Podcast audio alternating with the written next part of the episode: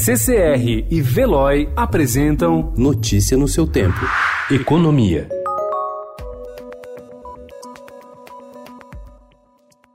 Deputados, principalmente da bancada do Nordeste, têm feito pressão para que o texto do novo marco legal do saneamento básico no país dê uma sobrevida aos contratos de serviço fechados sem licitação. Os parlamentares da região defendem transição de seis meses até dois anos antes de mudanças entrarem em vigor. A expectativa é que a nova legislação, que pretende destravar a participação de empresas privadas no setor, seja votada até o final deste mês no plenário da Câmara.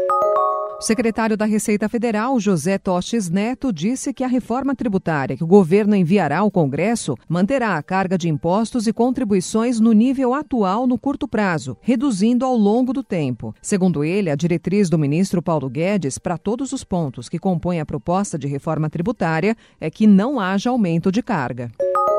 Além de taxar o seguro-desemprego, a medida provisória do programa Verde Amarelo também prevê descontar parcela do benefício pago a pescadores artesanais no período de defeso, quando a atividade é proibida por causa da reprodução das espécies. O seguro-defeso beneficia atualmente cerca de 570 mil pescadores em todo o país, com o valor de um salário mínimo. Com a taxação, o benefício terá 7,5% descontados, ou seja, R$ 74,85.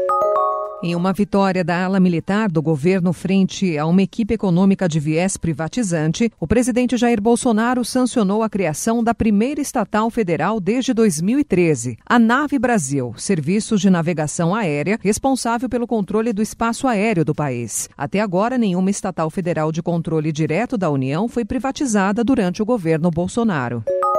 O relator da PEC dos fundos públicos quer priorizar ferrovias e rodovias com o dinheiro de fundos. Em parecer, Otto Alencar amplia a distribuição de recursos que devem ser liberados.